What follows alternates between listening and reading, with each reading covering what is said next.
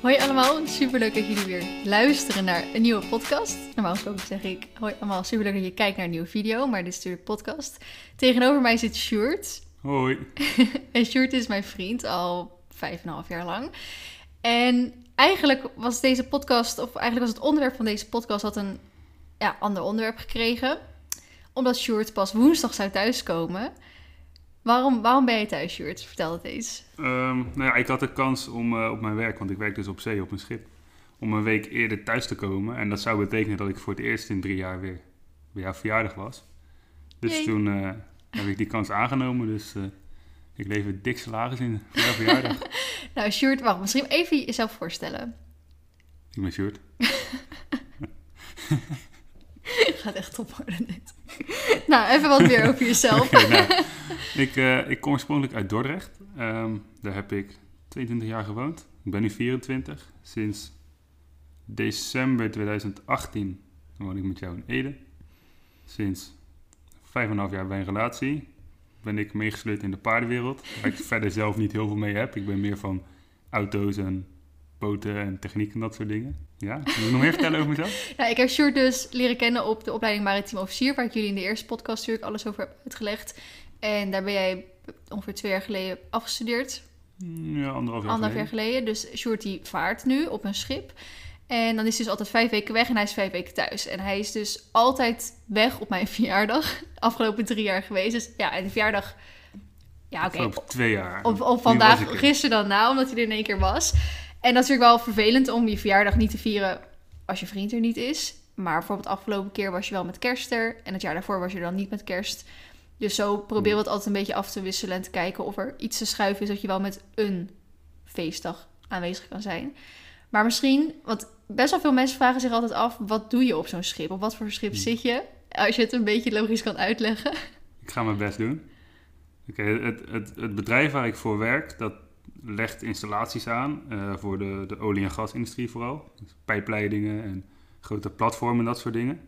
En het schip waar ik op werk, dat, nou, dat werkt mee aan het aanleggen daarvan. En ik werk dan op dat schip in de machinekamer. Dus moet ik, moet ik jou aankijken terwijl ik dit ja, doe? Wat je wil. Okay, ik, ik, doe wel of ik het jou uitleg. Oké, okay, is goed. Ja. Dus ik werk dan op het schip in de machinekamer. En um, je moet het eigenlijk een beetje zien als je auto. Je auto die heeft elke 10, 20.000 kilometer onderhoud nodig.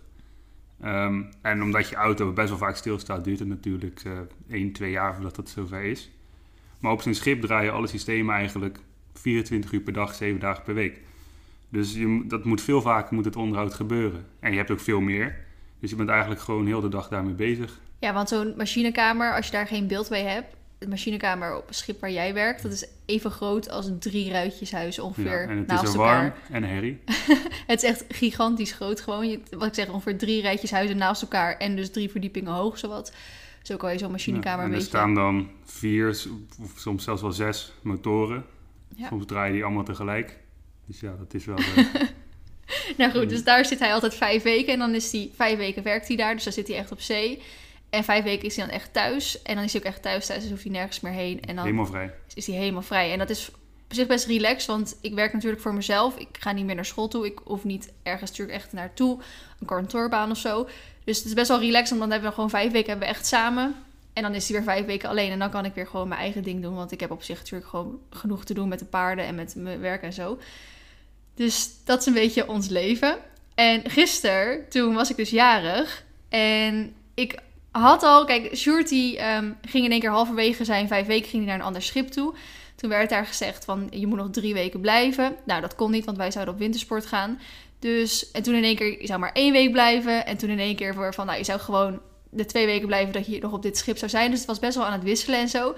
Dus ik dacht, van als hij inderdaad maar één week hoeft te blijven, dan kan hij wel bij mijn verjaardag aanwezig zijn. Dus daar was ik een beetje op aan het hopen. En Sjoerd zei, nee, het is niet gelukt. Ik blijf gewoon twee weken. Dus ik ben gewoon uh, woensdag, de, wat is het, 27, 26ste of zo, 26 februari, kom ik gewoon thuis. Ik dacht, nou shit, dan kan hij dus niet op mijn verjaardag zijn. Nou goed, wist ik natuurlijk van tevoren al.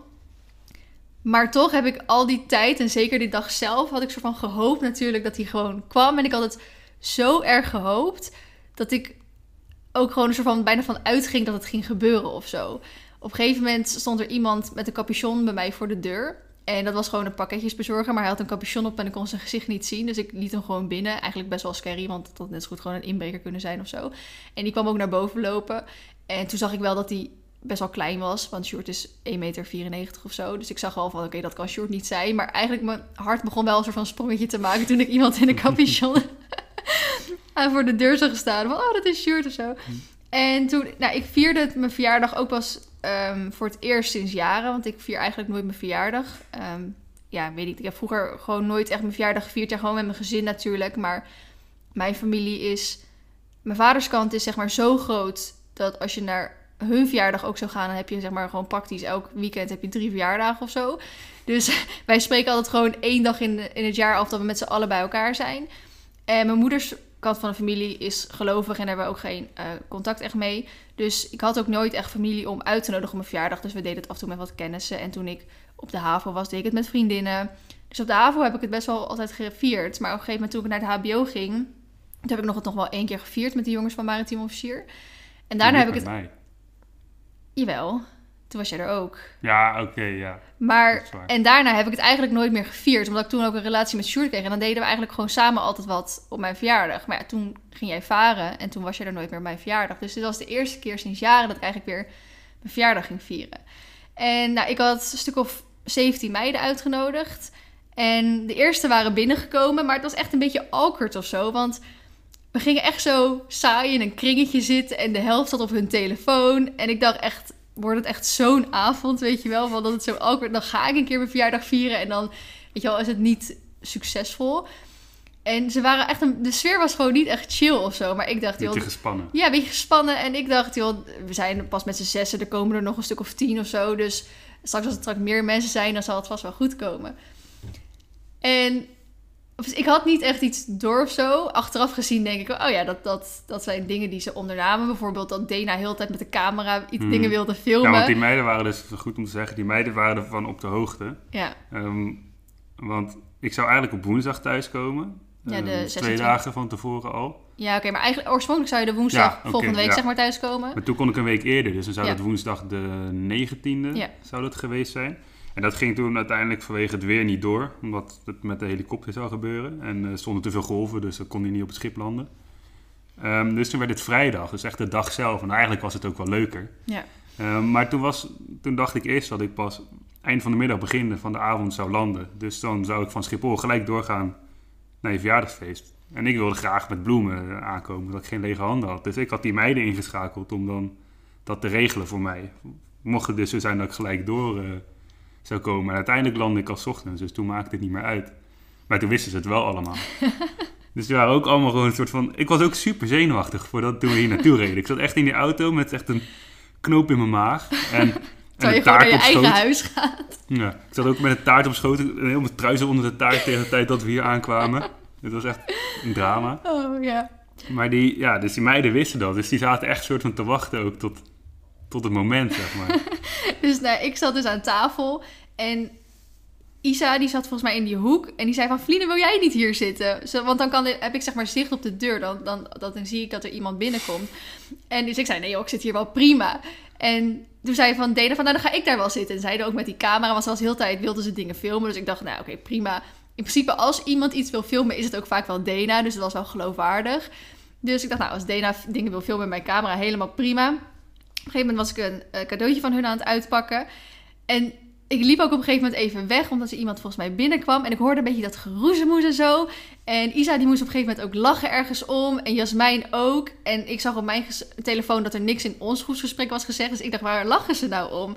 Dus ik dacht, nou weet je, ze, ze hebben echt, wij hebben met z'n allen. En dan weer groepjes daarvan hebben echt honderd verschillende groepsgesprekken. Dus ik dacht, nou die zullen wel weer in een ander groepsgesprek waar ik dan weer niet in zit. Zal er wel iets grappigs rondgestuurd zijn of zo. En in één keer, want als ik dus zeg maar op de plek waar ik ook nu zit, aan tafel, dan en de deur van de hal staat open en het, licht in de hal staat aan, dan kan ik via de reflectie van het raam, kan ik dus zien of er iemand binnenkomt.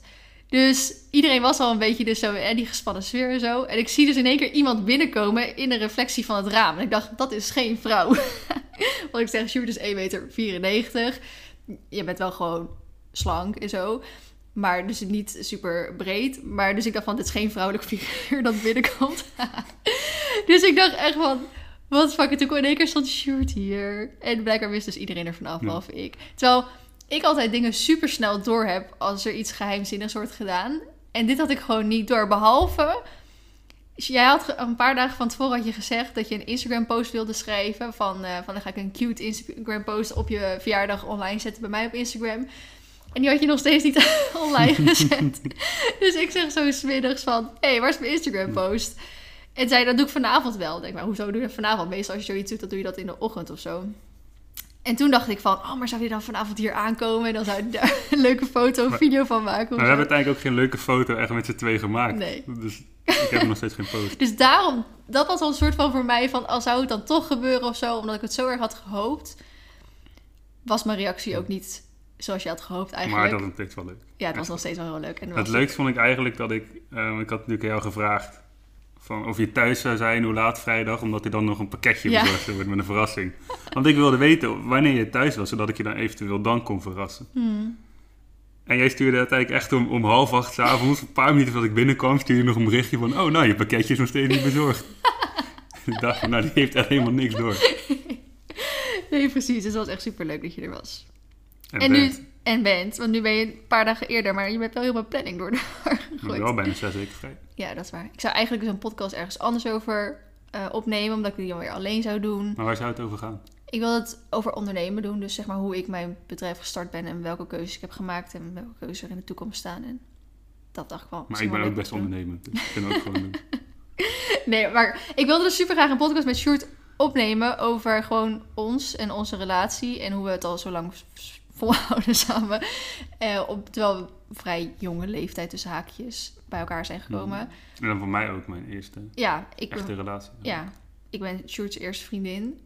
Ehm, we wonen nu ongeveer ja, iets langer dan een jaar samen. Dus, en we hebben een lange afstandsrelatie. Een dubbele eigenlijk gehad. Omdat ik aan mijn sluis woonde en jij in Dordrecht. Dus dat was een Ja, uur reis ongeveer. afstand.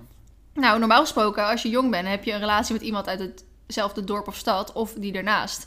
En wij moesten gewoon 40 minuten in de auto zitten of een uur met de trein reizen. Dus dat noem ik een lange afstandsrelatie. Ja, shout-out naar studenten OV. Ja. en nu hebben we ook een semi-lange afstandsrelatie. Want jij zit de helft van het jaar zit je op zee. En dan kunnen we alleen maar appen. Ja, Dus dan hebben we ook een soort lange afstandsrelatie. maar ik, ik denk wel, ben ik wel van overtuigd dat het goed is om af en toe elkaar wat langer niet te kunnen Ja. zien. Dat is een van de succes, succesfactoren van onze relatie. Ja, want dan pas ga je de ander pas echt waarderen en Ja. beseffen wat je eigenlijk hebt. Precies. Oké. Nou, ik wil eerst... Als we, hè, nu zijn we, hebben we introductie gedaan met dit super cute verhaal van Ja. gisteren. En we hebben een mooi bruggetje nu. We hebben een mooi bruggetje. Ehm, maar ik wil eigenlijk hoe wij elkaar hebben ontmoet en tot zeg maar aan de eerste date, hoe dat gelopen is. Oké. Moet ik het verhaal Dat doen? is wel een heftig verhaal. Maar je, jij hebt het, maar hebt het in je eerste podcast Ja, maar niet al helemaal. Alleen dat we elkaar kennen van de opleiding. Maar niet alles wat daartussen komt. Dat is best wel grappig eigenlijk. En gênant. Het is een verhaal waar, waar we niet heel trots op zijn. Maar het is wel gewoon echt waar gebeurd. En, en hoe, hoe je elkaar leert kennen... hoeft ook niet roosgeur en maneschijn te zijn. Dus Nee, ik ken, eh, ik zal niet zeggen wie het zijn, maar ehm, iemand in mijn familie die is al een paar jaar samen met een vriend die ze op Tinder ontmoet heeft. dus eh, dat maakt niet uit. Er zijn- zijn heel veel relaties tegenwoordig begonnen. Maar goed, wij kennen elkaar van de opleiding. Dus, nu jij vindt... Oké, oké, nou, nee, eer- nee, oké. ik, ik ga dit doen. Ja. Even mijn vingers kraken. Eh, waar. God, waar begin ik? Introductieweek. Introductieweek. Ja, we hadden introductieweek. ehm ging op introkamp. Drie dagen Hoek van Holland, geloof ik. Hoek van Holland. Ja, vlakbij Rotterdam. Die opleiding zit in Rotterdam, dus dat was logisch. Dan Voor mij we- mega chill, omdat Maasluis echt super dicht bij Hoek van Holland zit. En ehm, nou, we kwamen daar en je moest zelf tent regelen. Dus je kent nog niemand. Eh, maar je moest wel mensen vinden om een tent mee te delen. Want ik had bijvoorbeeld ook geen tent zelf. Ehm, dus je kreeg al heel snel een beetje van die groepjes. En jij zat in een volledig andere groep dan ik. Ja, ook op een hele andere plek. Beetje bij de, de, de bad boys. Cool kids zat jij. Cool kids. En ja, nou ja, van het groepje waar ik bij zat, zijn er nog best wel wat die het afgemaakt In hebben. de groep waar ik in zat echt bijna Want niemand. na het eerste jaar iedereen al weg. Dat zegt al een hoop over de cool kids. Dus ik, ja, ik heb jou toen nooit niet echt gezien. Ehm, natuurlijk wel omdat je een van de drie vrouwen was die er... Tussen 120 mannen. Precies. Dus dan, dan val je wel op natuurlijk. Mhm. En mijn eerste, in eerste moment dat jij mij echt opviel was toen er een groepsindeling gemaakt werd. Want de groep werd in twee gehakt. Want een deel ging één activiteit doen. Een of de schip bekijken geloof Ja. ik. En de rest die bleef daar. Ja, of ging een ander schip bekijken of zo. En V was niet blij met eh, de groepsindeling. Nou, het was meer het groepje waar wij dus ons in gevoegd hadden. Die was in, dat, in de andere groep. En wij met de drie dames zaten dus in de groep waar we dus nog niemand kenden. Nee. En eigenlijk is dat de bedoeling van een Ja, introductieweek. En dus V die gaat daar zo, die gaat staan. Nou, Iedereen zit daar, 100 plus man. En V gaat zo staan en die zegt... Kunnen wij naar de andere groep, want we kennen niemand. en het was ook- echt zo van... Je hoorde, we hoorden iedereen gewoon denken van... Ja, muts, dat is het, het, het idee van een introductie. Dus dat was eigenlijk de eerste keer dat ik jou zag. En toen dacht ik van... Die is irritant. Maar het is wel typisch ik, zeg maar. Want het boeit me eigenlijk niet zo vaak in wat voor groep ik ben. Als ik gewoon iets wil weten of iets vragen, dan vraag ik of doe ik dat gewoon. Mhm. Maakt me niet uit of andere mensen dat irritant vinden, wat dan ook. Ja. Dan doe ik dat. En, en dat, ja, ik ben dat gewend van, van ook vriendinnen van mij van vroeger. Van, op zich, eh, die andere twee meiden, die hadden ook wel zoiets. We willen eigenlijk in die andere groep zitten, maar die zeiden dat niet. En dan ben ik altijd wel de persoon Mhm. die dan opstapt en dat dan gewoon vraagt en doet en zo. Dus goed, Sjoerd's eerste reactie Ja, dat was, dat was echt een heel goed begin. Ehm, alles hintte toen al op een stabiele, langdurige relatie. en toen gingen er eigenlijk best wel wat maanden voorbij dat het gewoon... nou, Ja, dat ik elkaar niet, niet spraken. Ik had natuurlijk een relatie met iemand anders toen voor Ja. zes, zeven maanden. Ja, Voldemort noemen we hem. Zijn, zijn naam mag niet genoemd worden. En ehm, pas ja, na zeven, acht maanden op die opleiding of zo... toen begon jij op te trekken met een vriend van mij. Ja, want mijn groepje was dus praktisch helemaal uit elkaar gevallen. En we moesten keuzevakken doen. En ik had keuzevak filmanalyse. En toen zat ik dus bij die twee jongens. En een van die jongens was dus een goede vriend van jou. Ja, Dus die, zo zat, ik- die was van mijn groepje eigenlijk. Ja, en zo kwam ik ook een beetje in dat groepje terecht. Ja, en toen, ehm, nou ja, toen kregen we een beetje contact. En het precies, hoe het allemaal precies gegaan is, weet ik ook niet meer. Maar goed, jij was eigenlijk een beetje... Zou ik het... Oké, wacht. Ehm, die vriend die dus bij mij in dat keuzevak zat... Daar, met mijn relatie die ik toen had, dat ging gewoon heel slecht. was echt een, een slechte relatie. We hadden super veel ruzie. En we hadden al vijf keer gezegd van... Nou, het is uit, nou, het is weer aan. Naar zo'n stoplichtrelatie. En die vriend van, van jou dus... eh, waar ik dus mee in keuzevak zat... Daar kon ik super goed mee. Dat klikte mega goed. We hadden mega veel fun. En eigenlijk begon ik een beetje verliefd op hem te worden. En toen zag ik dus ook in dat mijn eigen relatie gewoon niet goed was. Maar ik wilde dat niet over de app gaan uitmaken of wat dan ook. Dus ik wilde hem eerst gewoon in het echt zien.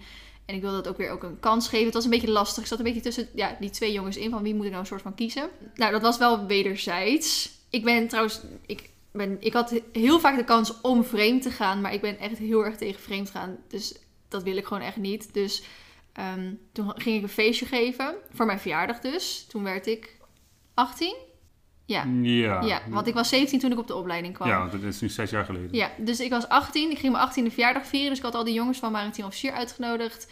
En ehm, ik had dus ook hem uitgenodigd. En hij zou jou meenemen, want hij kende anders niemand. Toch? Ja, zoiets Ja, dus zowel wel. mijn ex was er. Dus een nu ex. Dus de- mijn toenmalige vriend, dus Voldemort. Die was er. En dus die jongen waar ik eigenlijk al een beetje een oogje op had, die was er. En Short was er. Dus alle drie waren ze aanwezig. Nou, mijn toenmalige vriend heb ik bijna niet gesproken heel die avond. Want ik irriteerde me eigenlijk En hij aan was hem. ook altijd aan het DJ'en. Ja, we zullen een had DJ'en. Boksen die gewoon formaat helft van je woonkamer waren. dat is echt veel te hard. hele DJ-installatie bij een kleine woonkamer. En toen zou ik eigenlijk... ehm, toen heb ik heel de avond met jou zitten praten. Mhm. Wij, wij hebben heel de, Heel de avond op de, ja. heel de avond op die bank gehangen, terwijl ik jou dus eigenlijk helemaal niet echt zag. Ik heb toen ik in mijn eerste... Dit is echt een beetje een warrig verhaal. Maar ik heb in mijn eerste podcast uitgelegd dat ik dus in één keer jou in de klas heb zien zitten. Dat ik in één keer dacht, wow, wie is die knappe jongen, bla bla. Nou, dat was dus vlak voor mijn verjaardag had ik jou dus gezien. Dus op mijn verjaardag heb ik echt heel de avond met Sjoerd dus zitten praten. Dus had ik ook in één keer meer, soort van geen oog meer voor die jongen waar ik eigenlijk een oogje op had. Mhm. En nou, toen eigenlijk, nou, feestje was over. Dus Iedereen, we gaan appen ja, toen bleven we eigenlijk elke dag gewoon appen. en dat is nooit meer gestopt. Maar we praten ook niet echt in, in real life. En ik ging toen wel nog... Ik, maar ik heb mijn relatie toen uitgemaakt. Eh, een maandje later of zo. En ik bleef met Sjoerd heel erg appen. Maar ik ging op school om met die jongen waarmee ik een oogje had. Toen in april... Ik had nog superveel drank over van mijn verjaardag. Dus ik had gezegd, we doen wel een keer een afterparty. Is in april heb ik die afterparty gedaan. Toen heb ik zowel Sjoerd als dus de jongen waar ik een oogje op had ook uitgenodigd. Alleen, die eh, had een weekendje Parijs van zijn ouders gekregen in één keer last minute. Dus die kon niet meer komen. En zij zouden eigenlijk bij mij blijven slapen allebei, want ze konden niet meer naar huis komen en zo. Dus Sjoerd en eh, Robert en...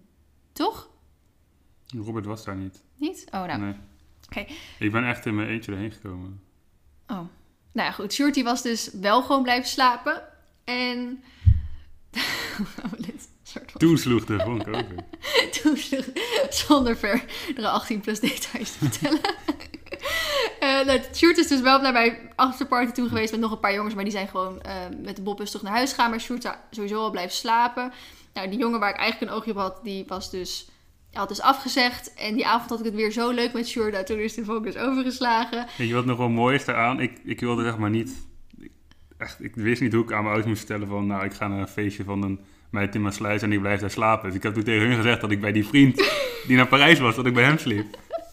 Super ingewikkeld allemaal.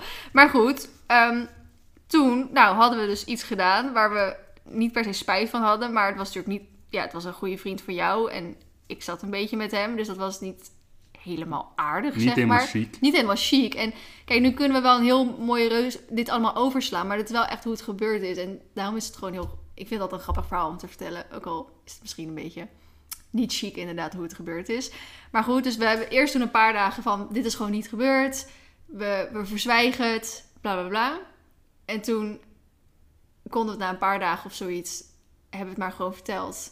En daar was de jongen natuurlijk helemaal niet blij mee. En daar heb, kijk, ik heb wel echt spijt van dat we het zo... Ja, ik vind het gewoon niet aardig tegenover hem dat we dat zo gedaan hebben. Nou, dat is zo gelopen. is. Dat het zo gelopen is. Maar ik heb natuurlijk niet spijt van, van ons of zo. Dus even, eh, ik krijg echt stijve schouders hiervan, man. ik kan toch gewoon zo zitten. Ja, daar krijg ik ook stijf. Ik ben helemaal gespannen. Heel gespannen. Oké. Dus nou ja, jullie begrijpen wel dat dat in ieder geval gestrand was. En wij gingen toen in juni, volgens mij. Nee, eind mei. Dus echt date. wel een paar weken later. Toen pas gingen we zeg maar op date. Toen had jij...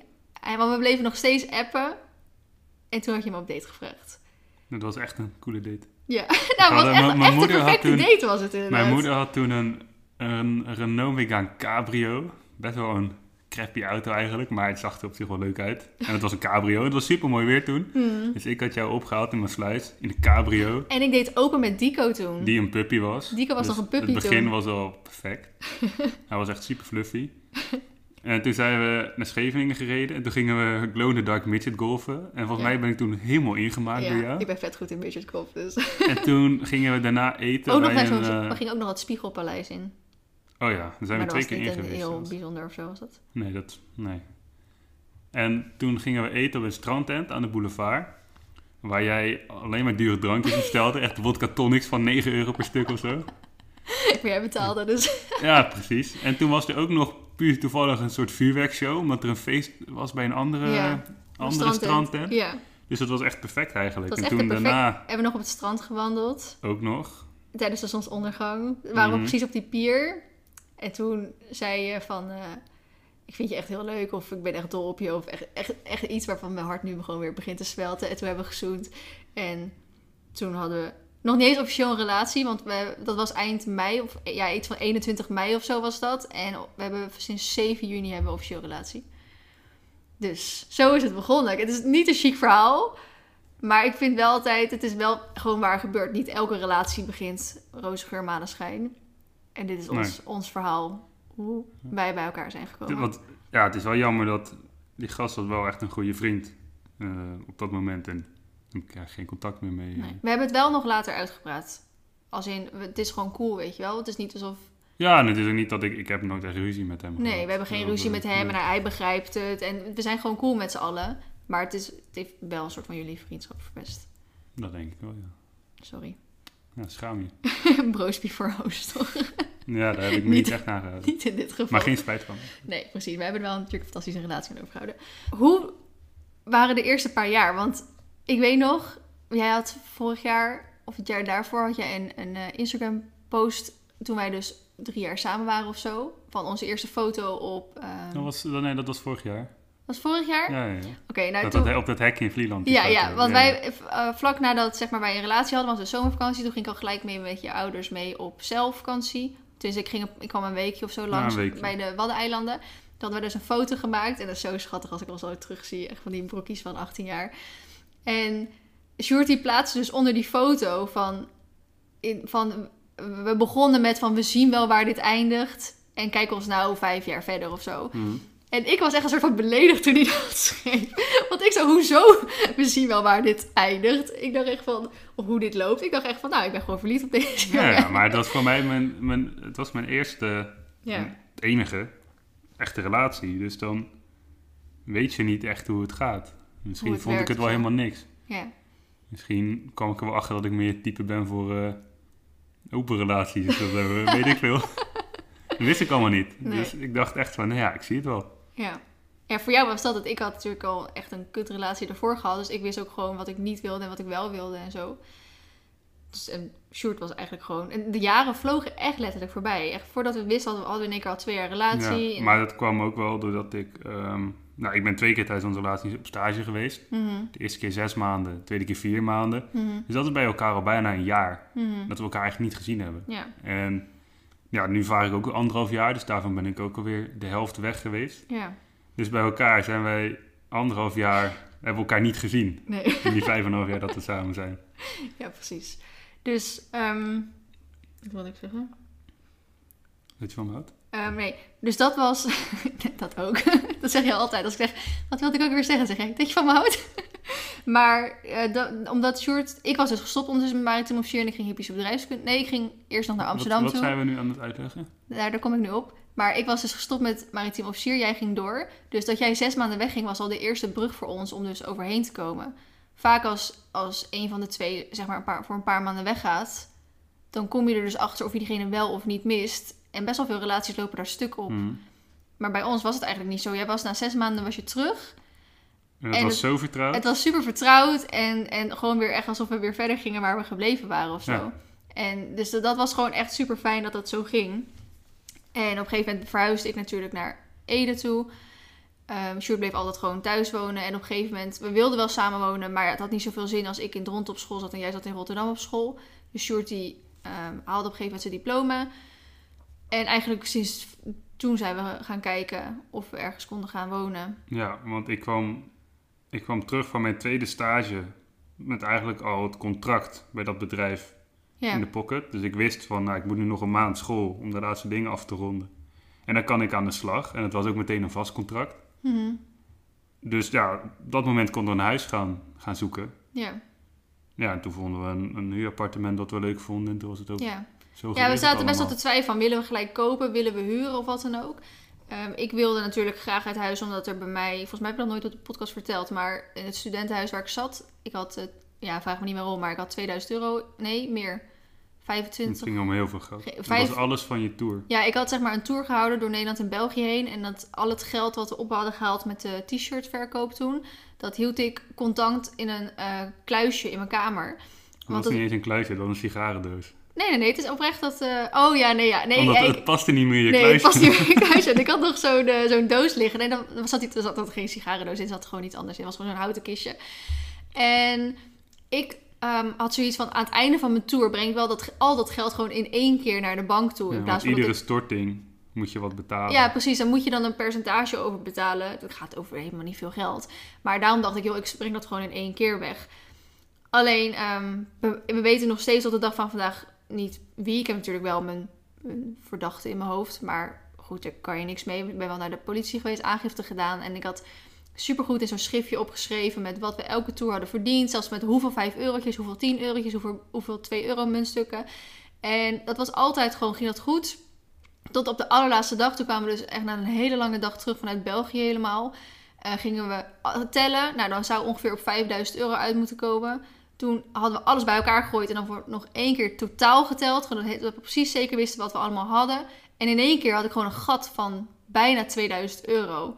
Dat was bizar was dat. Dus er is 2000 euro uit mijn kamer toen gestolen. En op dat moment, dat was dus inderdaad eh, in juli volgens mij. Dus die zomervakantie dat jij dus afstudeerde. Toen zei ik echt, ik wil echt zo snel mogelijk uit het appartement. Want het is gewoon niet prettig meer om hier te wonen natuurlijk. Sowieso wil je uit een studentenappartement. Maar toen natuurlijk al helemaal. En we wilden eigenlijk dus eerst kopen. We hebben wel naar een huis gekeken. Maar je gaat niet overhaast een huis kopen. Ehm, buiten dat, dan moest, ik moest echt heel veel gedoe regelen met mijn papieren. Omdat ik natuurlijk voor mezelf werk. Kijk, die heeft gewoon zijn vaste contact. Dus die kan gewoon hup zo gelijk aanleveren. En bij mij gaat er weken, misschien wel maanden overheen. Wil ik, nou, dus we merken het nu, nu we een huis willen kopen. Er gaan echt maanden overheen tot bij mij al mijn papierwerk op orde is. En ik wilde gewoon niet zo lang wachten. Dus dacht, nou, gaan we dan maar gewoon huren.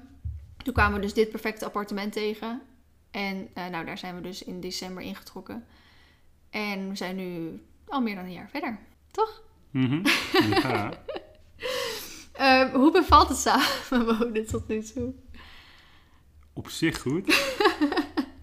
maar, nee, ehm, ja, hartstikke goed eigenlijk. Hmm. Het is voor mij vanaf het begin af aan fijn geweest samen. Ja, Ehm, niet echt ergernissen of zo, kleine dingetjes natuurlijk. ja.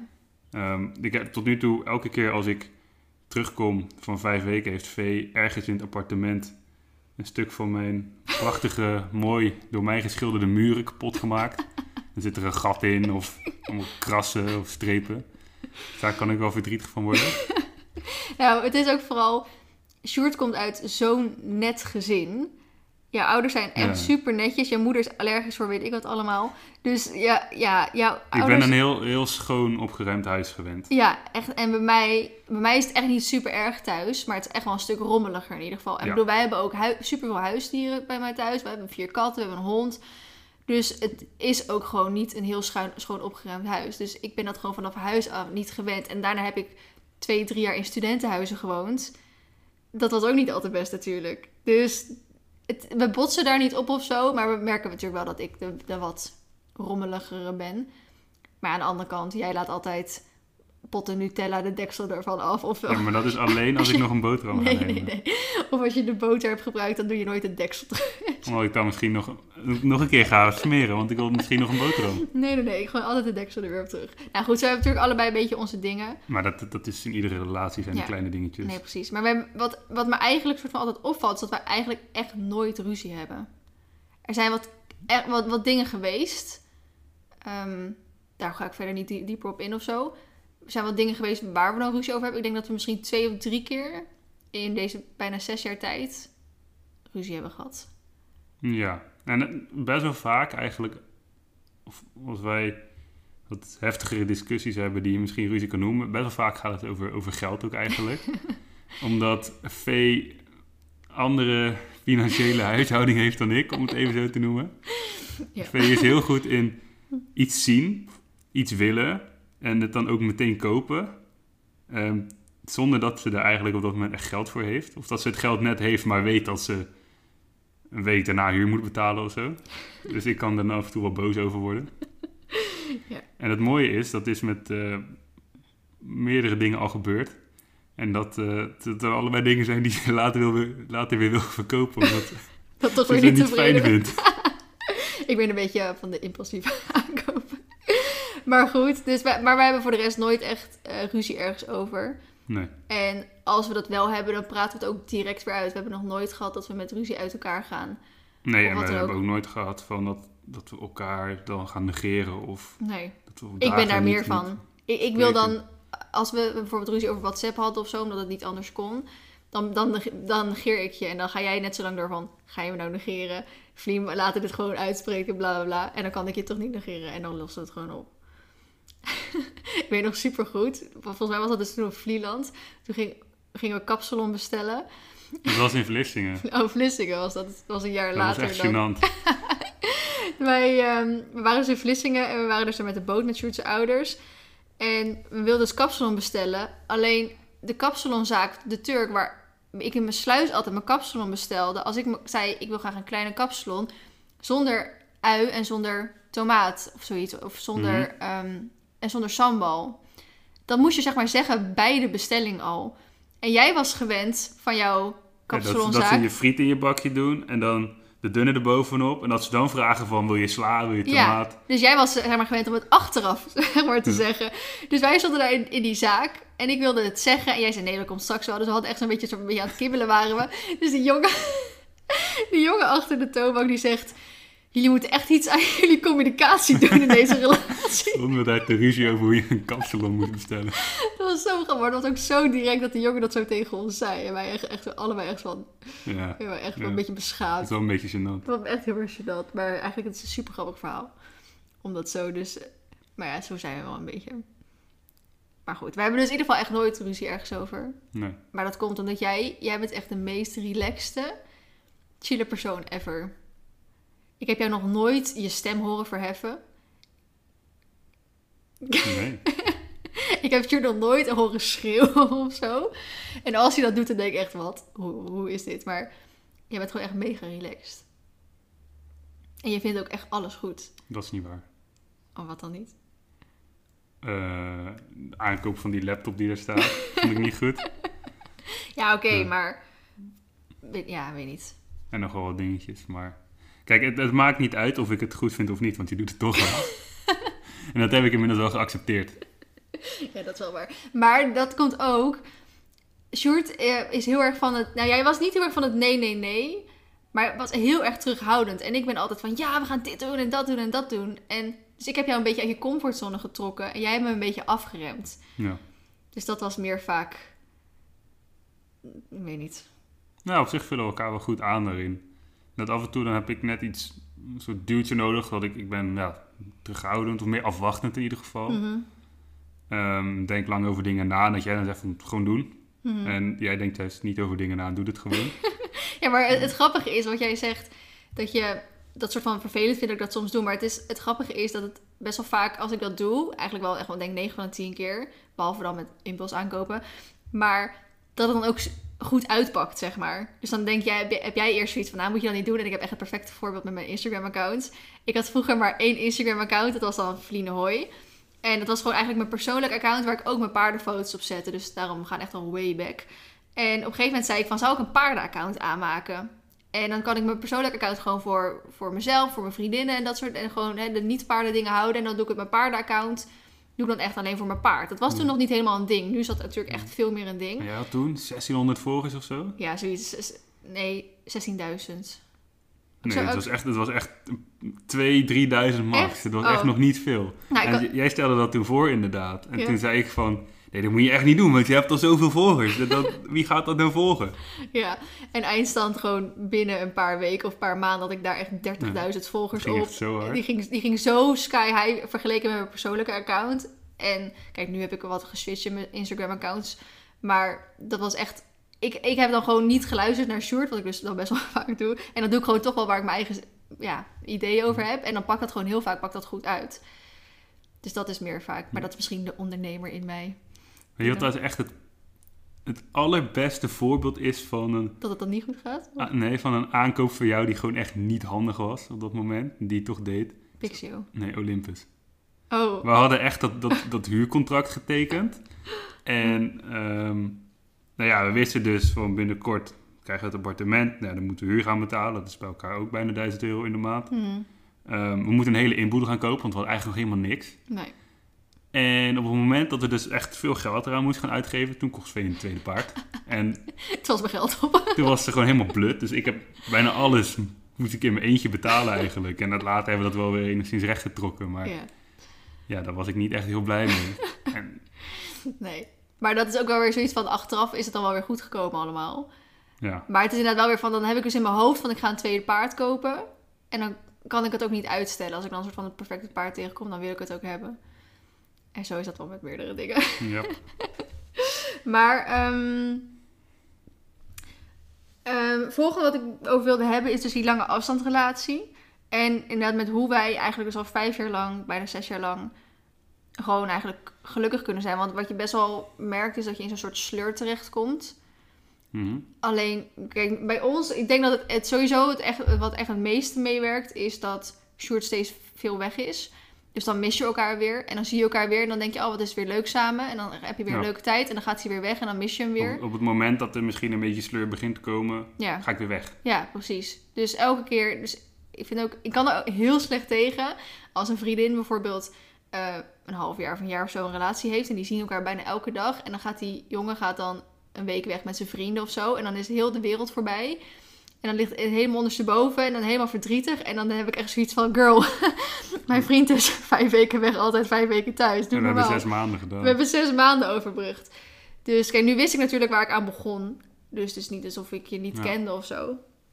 Ehm, maar ik vind het eigenlijk... Ik heb ook prima... Ik vermaak mezelf heel goed. Ja, dus, het scheelt ook heel veel dat jij gewoon druk bent. En Ja. dat je niet, als ik weg ben, zielig thuis alleen op de bank zit. zitten wachten Zit tot te jij wachten tot ik eh, terug terugkom. bent inderdaad. Dus, Je moet, het is eerder dat als ik terugkom dat ze weer tijd voor mij moet gaan Ja. maken dan... eh, en zeker omdat je nu eerder terug bent. Dat ik denk, ah, mijn planning klopt niet meer. ik wilde vandaag de paarden rijden, maar daar heb ik nu geen tijd voor. Dus ja, dat is eigenlijk denk ik nummer één van waarom het bij ons eigenlijk nog steeds goed gaat. En we praten sowieso, we praten best wel veel. Jij Ja. bent wel slechter daarin dan, dan dat ik ben.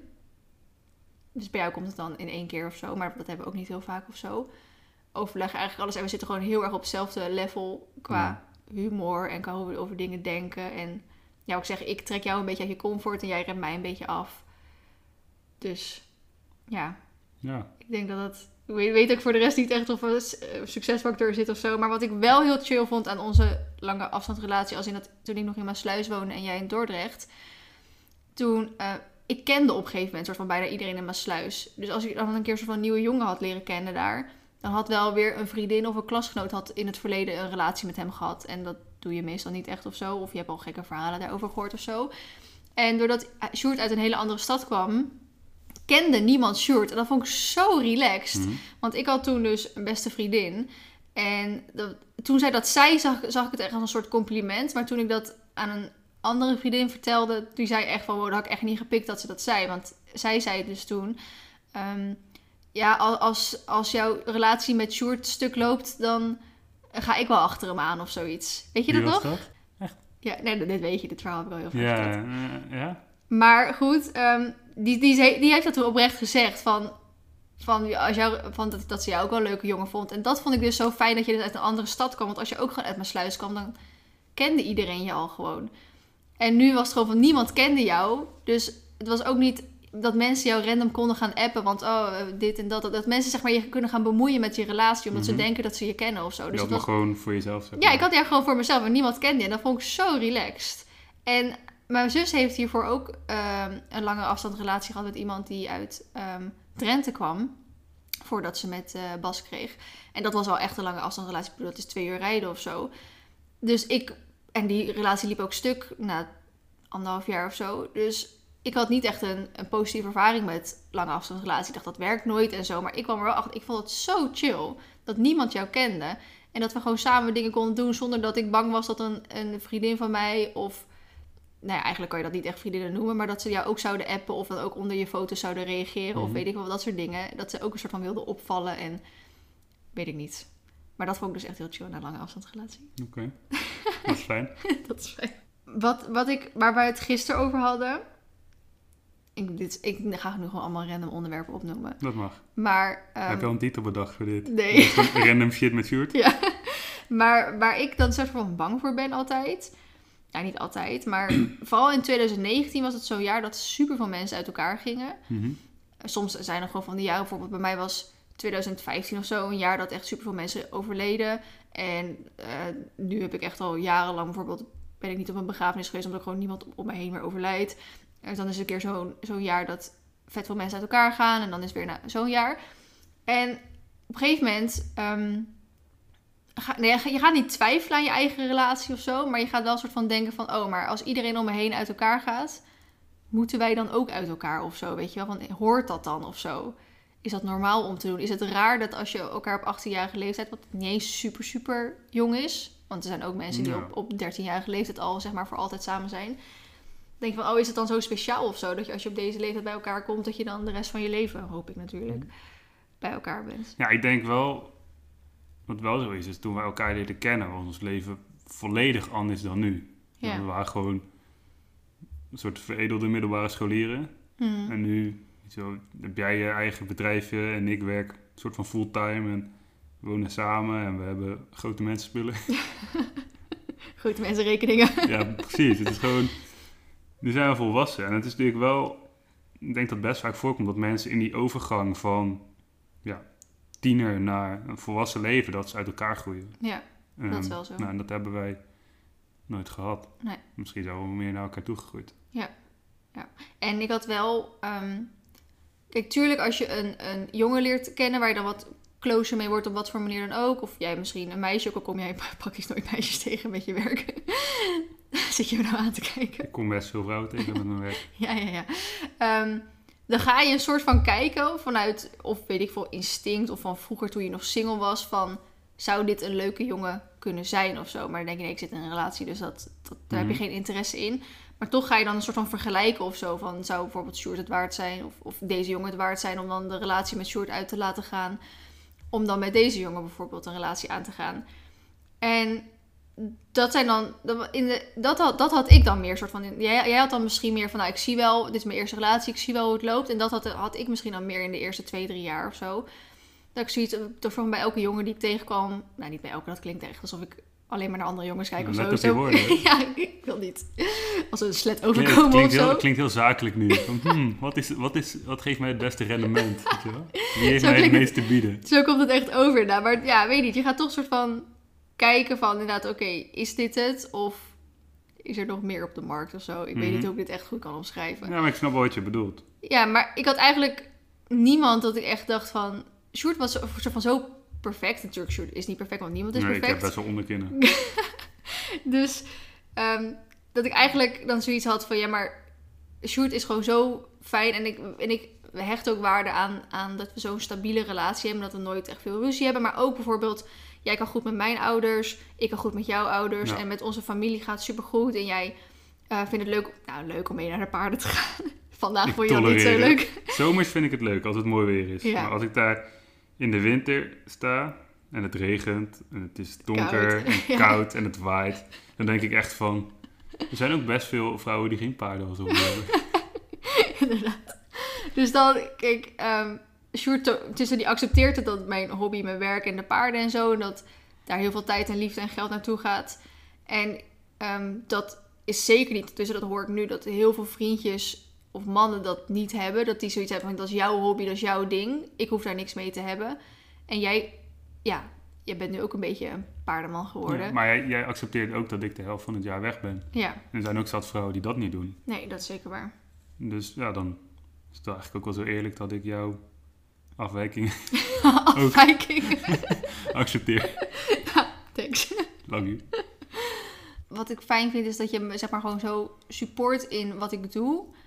En ook gegroeid ben met mij. Dat wilde ik zeggen. Dat ehm, toen ik jou leerde kennen had ik natuurlijk wel een YouTube kanaal. Want dat had ik al vanaf ik 14 ongeveer was. Ehm, ik vlogde nog niet. En Nee. Jij bent dus echt vanaf het begin daar zeg maar, met mij geweest. Dus als ik een voorbeeld noem van vroeger of zo, dan begrijp je het. En Mhm. Sjoerd heeft meegedacht met elke keuze die ik gemaakt heb tot nu toe. Dus dat vind ik gewoon fijn. Dan zou ik ook zeggen, zou- ga ik dat weggooien? Weet je wel, om dan iemand bijvoorbeeld nieuw Mhm. leren kennen. En ik weet duizend procent zeker van, het gras lijkt altijd groen aan de Ja. andere kant. Want als je, kijk, tuurlijk, als, op zich, als, als ik Sjoerd heb, na vijf weken weer zie, kijk, tuurlijk, dan krijg ik weer vlinders in mijn buik. En dan denk ik, oh, dan ben ik weer blij dat ik hem zie.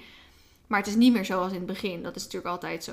In het begin ben je nog helemaal verliefd en echt die kalverliefde en bla. Maar op een gegeven moment gaat verliefdheid over in houden van. En dan voelt het niet altijd meer als verliefdheid. Nee, ik kan Dus- nog steeds af en toe. Ja, ik kan absoluut nog steeds af en toe. Ehm, maar als je dan een soort van een, een nieuwe jongen tegen zou komen waarvan je denkt, of een nieuw meisje waarvan je denkt, oh, die is best wel leuk. Je, omdat je dan weer soort van getriggerd wordt door die gevoelens of zo. Mhm. Maar wie zegt dat je dat dat verliefdheid ook houden van wordt en dat je, ja, Ja, je moet dan heel goed denken aan wat je, wat je op dat moment hebt. En- precies. En wat je op dat moment zou kwijtraken of zo, Ja. als, je, als je die kant op zou willen gaan of En je zo. kan altijd iemand tegenkomen die eh, Beter lijkt. nog of- knapper is of ja, nog dikkere billen heeft of, of meer geld of, of meer, ja, aantrekkelijk of, vindt. of, of humor anders of, of aantrekkelijker of zo. Maar dat is dan op dat moment. En stel je zou inderdaad ook een leven met diegene opbouwen, zou je dan ook wel dat kunnen? Zou je dan Ja. niet tegen andere dingen tegen, aanlopen die eigenlijk belangrijker zijn of zo. Ja, precies. Dus dat is denk ik best wel belangrijk als je gewoon in een fijne relatie zit. Dat je dat wel moet waarderen. En niet moet op zoek gaan naar beter. En Nee, want je denkt altijd, of als je, te- je, komt altijd iets tegen wat beter lijkt. Maar ja, 9 van de 10 keer zal dat niet zijn. nee. Nee, precies. Dus ik heb in principe het gevoel van, ah, mijn Sjoerd, daar kan ik wel een toekomst mee opbouwen. Daar wil ik wel mee mee trouwen. Daar wil ik kinderen mee krijgen. Ja, oké. Maar daar wil ik wel mee trouwen. Daar wil ik kinderen mee krijgen. Daar wil ik oud mee worden en zo. Cute zijn we, hè? Enorm.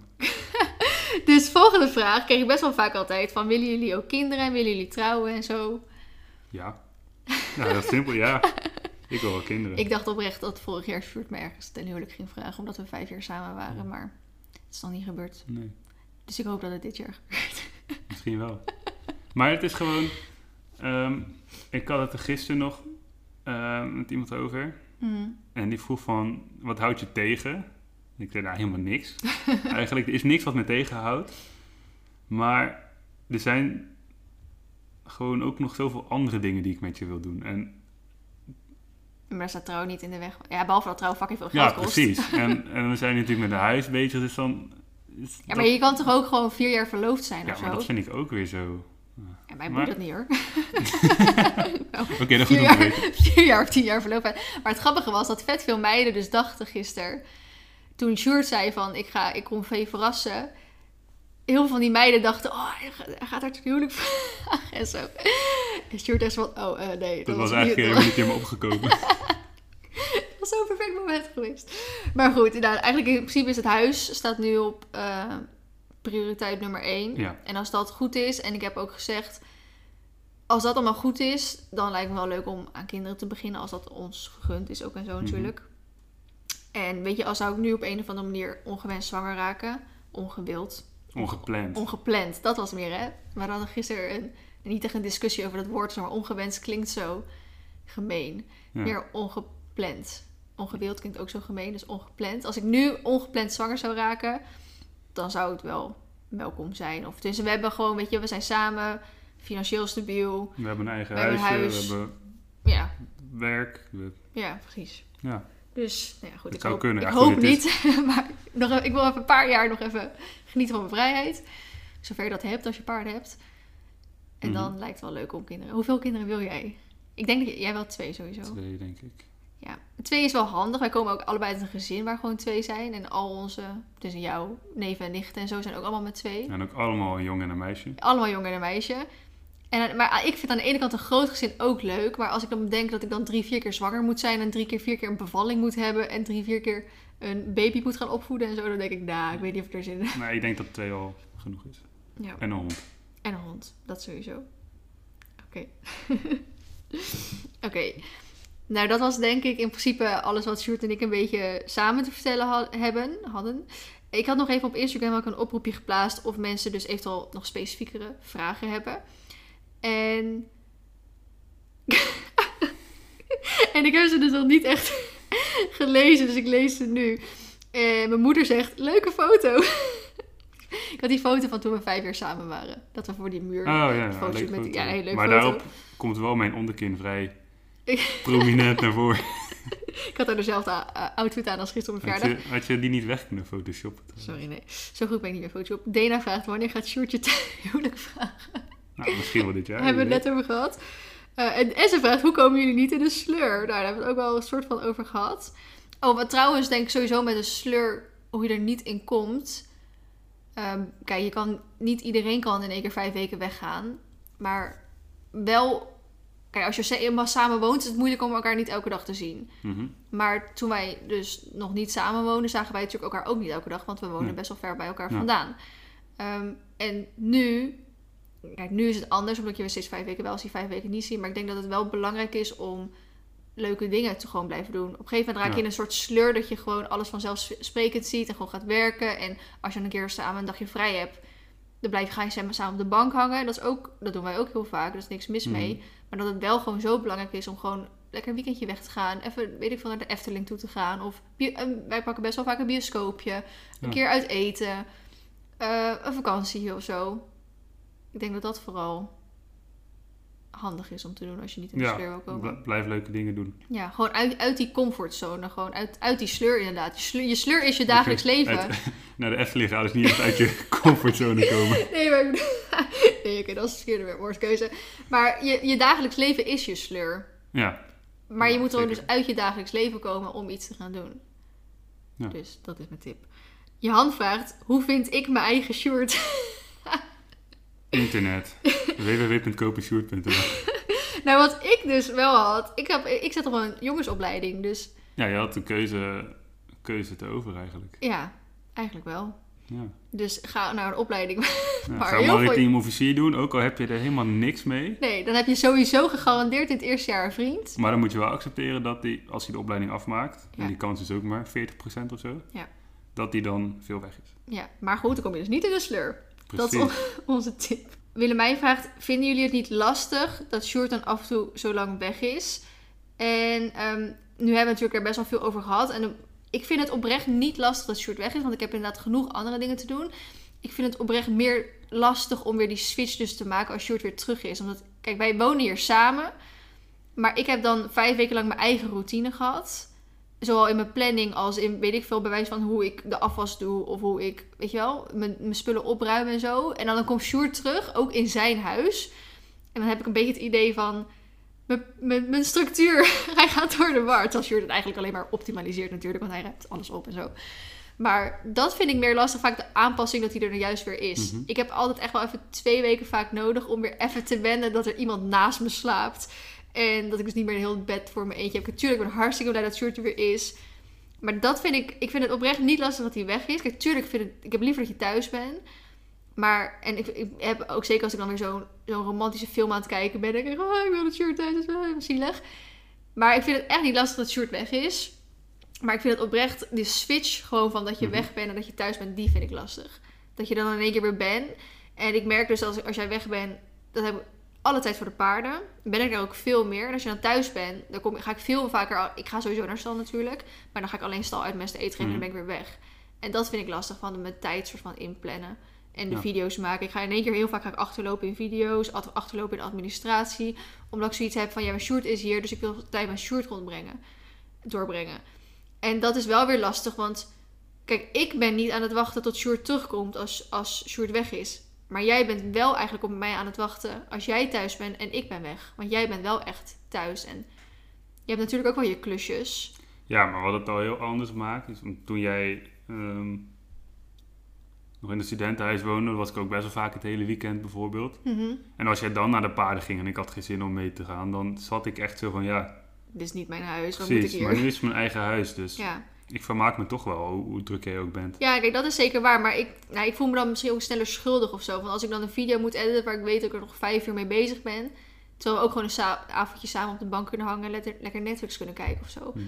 Dus dat vind ik meer lastig. Dat om, want ik heb wel het gevoel dat Sjoerd wat meer op mij wacht. Dat als ik een keer een weekendje weg ben of met vriendinnen weg ben, dat Sjoerd zoiets heeft van nou, maar dan ben ik alleen thuis, weet je wel. Dus die, dat vind ik Ja, meer lastig. maar het, weg zijn is Ja. niet echt lastig voor ons meer eigenlijk. Nee. Nee. Ehm, iemand vraagt, hoe, hoe houdt Sjoerd het met jou uit? Je moet veel kunnen accepteren. Flexibel zijn. ik vraag het wel op, oprecht soms ook al van, hoe kan iemand een relatie met mij hebben? Nou, ik ben een hartstikke Ja. leuk persoon natuurlijk. Daar niet van. Nee, het is meestal best wel makkelijk. Ja. Nee, je moet geven en nemen. ja. En soms moet je meer geven dan nemen. En soms neem je meer dan je geeft. ja. En dat moet je accepteren. Oh, hoe vindt Sjoerd het dat jij zo beroemd bent? Nou, ik zou Ik mezelf vind niet het echt... vet. Ik zou, zou het niet echt zo beroemd noemen, maar Ik weet nog, op een gegeven moment waren we een keertje in Walibi. ja. Maar dat is ook alweer drie jaar geleden. Ja, toen toch. was je veel minder groot dan nu. Mhm. En toen, toen werd je daar ook herkend. En ik vind dat echt vet. ik was een keer, was dat vorige zomer? Toen, Mhm. toen ging ik in Dordrecht, waar ik dus echt vandaan kom. Oh ja. ging ik met mijn moeder en mijn oma naar ehm, dat een soort boerderij. En hadden ze allemaal wilde veldbloemen hadden ze daar geplant. En, eh, of gezaaid en die hadden gegroeid. En dan kon je die gaan plukken voor 5 euro per boeket of zo. Dus ik was daar met mijn oma en mijn moeder eh nou, bloemen aan plukken. En toen kwam ook zo'n meisje naar me toe en die vroeg van... eh, Jij bent toch eh Sjoerd van eh Verline Hooi? en mijn moeder die was helemaal flabbergasted. Ik, vind dat echt heel tof Ja. eigenlijk. Maar ik vind het vooral altijd ook wel leuk als, als dan een collega van jou, van, van, jou, eh, van je werk, dan ook in één keer, laatst toen, toen keek hij op je Instagram pagina of zo, en van, "Hè, hoe heb jij zoveel volgers? Ja, want toen, toen had ik een, een foto geplaatst die hij van mij gemaakt had, eh, toen we op Tenerife waren. En toen kwam hij inderdaad drie uur later naar me toe. Hij was helemaal gewoon verbaasd van, hoe kan jij 12.000 Instagram-volgers hebben? Dus meestal verzin ik dan een beetje een bullshit verhaaltje van, nou die heb ik gekocht of zo, dat soort dingen. En dan laat ik ze daarna zien van, dat jij er 90.000 hebt en dat vinden ze altijd super vet. Ja. En ik vind het echt heel leuk om te laten zien. En het grappige is ook vaak dat zij dan weer iemand kennen die dan mij weer kent. Ja. Precies. Want paardenwereld is niet mega groot. En eigenlijk, Nee. je kent vaak best wel weer iemand die ook weer in de paarden zit of zo. Dus Ja. dat vind ik altijd grappig. Dan, zeg- dan zeg je in één keer, hey, ken je deze persoon? Ja, want zijn vriend of ze, weet ik veel, kennis, die zit die, daar, dat is mijn collega of zo. ja. Dus Ik vind het super leuk. Cute. Voor Sjoerd heb je een grootste baalmoment dat je aan boord zat en liever thuis was geweest. Mm, ja, als er, als er iets gebeurt thuis, ehm, dan wil je natuurlijk graag daar zijn. En niet, Er zijn wel eens een paar keer dingen geweest, niet super grote dingen. Nee. Ik heb nog niet gehad dat er iemand een ongeluk had of, of thuis of overleed terwijl ik aan boord zat. Nee. Maar goed, de kans natuurlijk wel als je dit lang blijft doen dat zoiets een keer gaat gebeuren. Ja. Eh, dat is natuurlijk super rot. Het kon zijn, toen jij op stage ging, of toen je de eerste keer wegging, toen eh, was, ging het niet zo goed met oma. En het Mhm. was in ieder geval de kans dat als jij weg was, dat oma zou overlijden. Ja, en dan kon je niet op haar begrafenis zijn. En toen moest je een soort keuze maken of je dat dan zou doen of niet. En uiteindelijk is oma pas overleden toen jij thuis was. Ja. Maar je moest wel die keuze al soort van van tevoren maken. Ja. Dat zijn Ja, en er zijn ook wel momenten geweest dat ik, denk was het, eh, toen ik op tweede stage, nou sowieso eerste stage, toen kwam ik daar en dan alles was nieuw. En ik, ik lag daar toen tijdelijk in een, in een andere hut, omdat er nog iemand van boord ging, waardoor mijn, mijn bed nog niet vrij was, zeg maar. En die Mhm. was ook echt op een beetje een rotplek van het schip, heel veel herrie, super donker. En ik lag daar zo in bed en ik dacht echt van, waar ben ik aan begonnen? Weet je, zes maanden dit. En uiteindelijk heb ik een hartstikke leuke stage gehad. Mm. En toen, mijn tweede stage, die was een vier maanden, toen had ik wel weer een beetje hetzelfde van, doe ik er goed aan om dit te doen? Want Het, is, het is niet niks. Maar ja, eigenlijk heb ik het altijd naar mijn zin gehad aan boord. Ja. En nooit spijt gehad. Ik had wel, want ik heb dan wel af en toe eens, is mijn soort van stressvolle periode, dat ik echt een soort van paniekaanval, een heel klein paniekaanvalletje had, zeg maar. En dat ik dan shoot ging hebben, oh, ik wil hier bij elkaar niet naar huis komen en ik heb je nu nodig en bla bla. Dat zijn meer de momenten dat ik echt denk van, eh, ik heb Sjoerd nu nodig. Maar voor de rest is het dan niet heel iets heftigs of zo. Nee, gelukkig maar. Volgens mij alle ongelukken die ik heb gehad, was je gewoon thuis. Zeg maar weer hoeveel ongelukken ik altijd heb. Over onzekerheden in jullie relatie en hoe weet je dat je samen verder wilt en speelt er jaloezie in het gemis bij de afstand geen grote rol of hoe gaan jullie met dus ja, jaloezie en onzekerheid om of zo? jaloezie is bij ons niet echt een ding. Want jij zit in de paardenwereld. Die is 98% vrouw, dus jij komt bijna geen andere mannen tegen. En ik zit in de scheepvaart en die is 98% man. Dus ik kom bijna geen vrouwen tegen. Dus dat Nee, probleem hebben we gewoon eigenlijk al niet. En tuurlijk, het kan altijd. Maar ik vind jou ook... Wat ik zeg, Sjoerd komt uit zo'n soort van net gezin. Dat ik ook... zo- Jij hebt gewoon zulke ook gewoon goede normen en waarden en zo meegekregen. Heb ik dan altijd het idee in ieder geval. Dat ik zoiets heb... Sjoerd zou toch nooit vreemd gaan, weet je wel. Dat kan hij niet aan. Nee. Nee, dat denk ik En ik ben niet. toch veel leuker dan iemand anders. Wat was de vraag eigenlijk? Nou, hoe we met jaloezie en onzekerheid Ja, zo omgaan. onze- onzekerheid over onze relatie heb ik nooit echt gehad. Nee. Ja, wij hebben... We hebben toen toch een keer een moment gehad of zo. We hebben wel mindere periodes gehad. Ja. Ehm, maar daar zijn we ook altijd uitgekomen. Ja, maar dan vaak dan moest je het even van je afpraten. Ja. En dan praatte je samen, dan helde je samen. En dan voelde je eigenlijk ook gelijk weer verbonden. En dan ging je de volgende dag gewoon weer verder alsof alles helemaal gelukkig was. En dan, maar daar werkten we dan ook wel aan. Want jij ehm, hebt wel eens tegen mij gezegd dat je iets dan niet prettig vond. Of graag zou dat ik iets zou willen doen. mhm. En ik heb dat ook wel eens bij jou gehad. Nou, ik zou wel graag vinden dat je dit of dit en wat meer doet. En dan, nou, daar werk je dan aan. En dan, ja, los je dat op, is dat weer ik. goed. Wij zijn, wij zijn net iets te makkelijk, denk ik. Ja. Het gaat net iets te Ja. soepel bij ons. Hoe vindt Sjoerd het dat hij jou met paarden moet delen? ja, in het begin was het wennen. Ehm, maar ik heb het geaccepteerd. Nou ja, het is meer...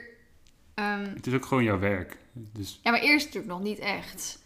nee, maar het is ook langzaam gegroeid. Want in het begin dan gingen we gewoon, ging ik op jouw crappy oma fiets daarheen fietsen met jou achterop. En dan die, moest je die tunnel door en dan omhoog en dat was su- super zwaar. Ja. En dan ging, ging jij daar een beetje rondjes rijden, dat bakje eh, bij de, bij de boer. Ja. En dat was het. En langzaam is het eigenlijk steeds meer van jouw tijd gaan innemen. Hmm. Maar ik ben ook steeds meer tijd met jou door gaan brengen. Ja. Want in het begin zagen we elkaar bijvoorbeeld alleen in het weekend. Hmm. En dan moest je ook in het weekend naar de paarden toe. Ja. En nu zie ik jou dan vijf weken elke dag. Hmm. En er zijn ook zat dagen dat je er even niks aan, Nee. aan Of, of dat ik juist ook weer een hele dag weg ben. Maar het is meer... ehm, weet je, het is gewoon met de paarden zo. Je kan niet een dag niet gaan of zo. Ja, tenzij je een verzorgster hebt. Maar je moet eerst gewoon iemand soort van duidelijk maken... dat een paard afhankelijk van jou is. Weet je, dus hij moet eten hebben. hij moet- Zijn stal moet uitgemest worden. Hij moet beweging krijgen en zo. Dus dat is denk ik vaak meer de, het punt dat een, een jongen als je een relatie aangaat moet begrijpen van... Dat, ja, het is gewoon een soort kind. Het is... Ja, Ja. en dat begrijp je ook nu. En jij, Ja. en jij, heeft ook, jij hebt ook een tijdje terug gezegd dat je het- de paarden, zeker Marley, nu gewoon ook echt leuk vindt, weet je wel. In het begin is het gewoon al een paard. ja. Maar kijk, net zoals dat... Kijk, Marley betekent natuurlijk heel veel voor mij en Olympus en zo. En ehm, voor mij is Marley niet meer gewoon een paard. En voor jou is Marley nu ook niet meer gewoon een paard. Nee. Jij ziet nu ook zeg maar zijn karakter en Mhm. bent fan van hem en zo. Nou, fan zou ik niet zeggen. ja, maar dan zegt hij, kijk hoe schattig die is. Of, ah, gaat weer, ga je weer kunstjes met hem doen? Of weet ik veel. dus, eh, dus hij ziet nu zeg maar bij paarden ook echt als individu en niet gewoon als paard. Nee. En ik vind het ook belangrijk. Kijk, als je op, op een manege rijdt en je gooit je vriend in de kantine en die begrijpt de, de ballen van jouw les niet, dan is het niet leuk als vriend denk om mee te gaan. Maar ik heb jou vanaf het begin best wel vaak proberen uit te leggen hoe een paard werkt en hoe een paard denkt. En kan communiceren met zo'n dier en dat je leuke dingen ermee kan doen. En toen zag je van, oh, paarden zijn best leuk eigenlijk. Toch? Ja, dat is wel oké. Is dat een politiek correct, correct antwoord? Oh, deze is wel leuk. Het- Wat is het, het toppunt, dus ik denk dat ze hoogtepunt bedoelt, in onze relatie voor jou geweest? Ik vind, het altijd, ik vind dit soort vragen altijd zo moeilijk, want dan moet je gewoon vijf jaar lang terugdenken. Vijf en een half jaar lang terugdenken. Voor mij is het heel makkelijk. Voor mij is gewoon het, het, het toppunt van onze relatie is waar we nu zijn. Oh. Toch? Ja, maar is dat zo? Ik bedoel, we wonen nu samen, we hebben het supergoed samen. Jij doet werk wat je leuk vindt. Jij, jij verdient geld met je hobby. Ik heb werk wat ik leuk vind. We kunnen alles betalen, we hebben het gezellig. Wat wil je nog meer? Nee, dat is wel waar, denk ik. Ik zou het ook niet zo goed weten. Ja, ik, ik kan wel een vakantie gaan doen of zo, maar... Ja, maar dat is dan een... Ja. We hebben ook nooit echt super vette vakanties gedaan Nee, inderdaad. Het enige nooit- is omdat je, dat je met mij bent mee geweest naar Curaçao toe. Ik ben een maand lang op, eh, op Curaçao geweest voor mijn stage. En ik wilde niet alleen gaan. Dus vroeg ik of Sjoerd mee wilde gaan. Sjoerd die dacht ja, maar als jij vijf dagen in de week stage uitlopen bent, wat ben ik dan aan het doen? Dus Sjoerd vroeg Robert mee. Robert zei, ja, maar als jullie leuke dingen samen gaan doen, ben ik alleen. Dus toen ging Dave mee. dus uiteindelijk zijn we met vier man sterk zijn we naar Curaçao gegaan. Dat is wel leuk. Ja, dat is En dat was leuk. echt heel leuk. En ik zal natuurlijk niet zeggen dat ik het jammer vind dat Dave en Robert nu ook een relatie hebben en dat we dit niet, dit niet meer kunnen doen. Want ik ben super blij voor hun en ze hebben een hartstikke leuke relatie. Maar ik vind het wel een soort van jammer dat we dat niet zoiets opnieuw kunnen doen of zo, weet je wel. Mhm. Want dat vond ik echt heel leuk om Ja. met z'n vieren naar Curaçao toe te gaan. Ik heb hier ook nog een leuke vraag. Hoe is het om een relatie te hebben met iemand die veel langer is dan jij? Nou, Sjoerd is dus ongeveer 1,94 toch? Ja. En ik ben 1,67. dus we schelen bijna 30 centimeter. Eh, behalve dat als ik hem een, een knuffel of een kus wil geven, dat ik mijn rug half breek. En altijd op mijn tenen sta als ik foto's met jou maak. Is het eigenlijk best te doen. Ja. Het is Ja. wel best wel handig, want als Sjoerd kan altijd alles zien. En ik, als ik Sjoerd kwijt ben, dan moet ik gewoon een beetje wat hoger kijken. En dan, Sjoerd kan overal bij. Best Ja. handig. En ik vind ook, ik moet er eigenlijk niet aan denken dat, mijn, dat ik een vriendin zou hebben die bijna net zo lang is als ik. Ik vind het wel makkelijk. Als je dan vervelend bent, dan kan ik je gewoon oppakken en meenemen. Ja, Sjoerd die vindt dus wat kleinere. Ik ben niet super klein of zo, maar eh, we zien wel op, op zich in jouw familie heeft elke man best wel een kleine vrouw. Behalve eigenlijk jouw moeder. Mijn moeder is vrij, zij is 1,78. Ja, en de rest, ehm Jenny is klein, Dorette is klein, Pien en zijn ook allebei klein. Ja. Maar dat zie je best wel vaak, hè? Ja. Mannen, la- mannen lange, lange mannen, een, een relatief kleine vrouw. Ja. En mijn ouders, mijn moeder is ook best wel klein. Mijn vader is dan niet super lang of zo, maar ook niet klein of zo. Mijn vader is best wel klein. Nou, ik vond mijn vader dus altijd echt Nou ja, hij is lang. gewoon best wel klein. Ik vond mijn vader altijd echt lang. Maar want ik denk dat iedereen zijn eigen vader echt lang vindt. Totdat ik soort van Sjoerd en zijn ouders leerde kennen. dacht ik echt, oh. En dan zeg maar mijn vader naast Sjoerd zijn vader zag. dacht ik echt, oh, mijn vader is best wel klein eigenlijk. ik denk dat mijn vader 1,80 of zo is. Als hij dat al haalt. Ja, hij is nu wel, hij is wel oud. Hij is misschien een beetje gekrompen. mijn vader is nu 72 of zo. Dus ik denk dat hij misschien alweer een beetje gekrompen is. Er is iemand die ehm, vraagt hoe wij het gaan doen als wij een huis gaan kopen samen met mijn ouders. Mhm. En dat is op zich wel interessant natuurlijk. Ja, maar ik denk, ik wilde daar Maar dat is, ja, dat is beter voor een andere... Ja, nou, ik zat heel erg te twijfelen of ik... Want we wilden natuurlijk graag een video opnemen over zoektocht naar een huis... en waar het aan moet voldoen en waarom we het samen gaan komen met je ouders en zo. Daar wilde ik eerst een video over nemen, maar we kunnen ook een podcast over nemen. Maar ik weet nog niet zo goed of ik er een video over wil nemen of een podcast over wil nemen. Mhm. Over op wil nemen. Dus daar moet ik nog even over nadenken. En misschien zet ik een keer een poll op Instagram van wat willen jullie? Een video of een podcast? Want daar kunnen we Mhm. echt nog wel een uur Ja, over praten. is, we zijn al super lang bezig. Ja.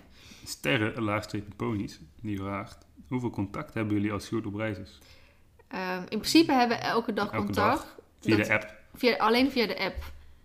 Maar het- ja, bellen kan. Ehm, ik heb best een redelijke internetverbinding, dus ik kan gewoon WhatsApp bellen. Eerst, ja. Ehm, maar eigenlijk doen we dat alleen als er echt iets te bespreken is. En dan zijn het vaak zakelijke dingen voor jou, ja waar je dan wat. mijn mening over wil. Ja. En dan ben jij drie kwartier aan het praten en heb ik aan het eind van die drie kwartier heb ik drie zinnen gezegd.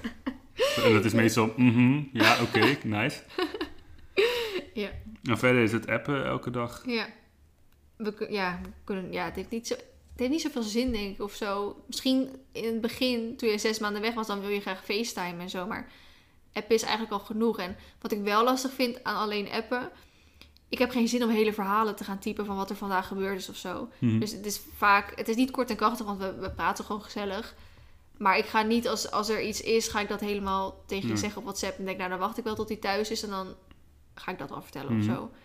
Dus in principe... En Ja. we hebben één keer gehad tijdens jouw stage van vier maanden volgens mij...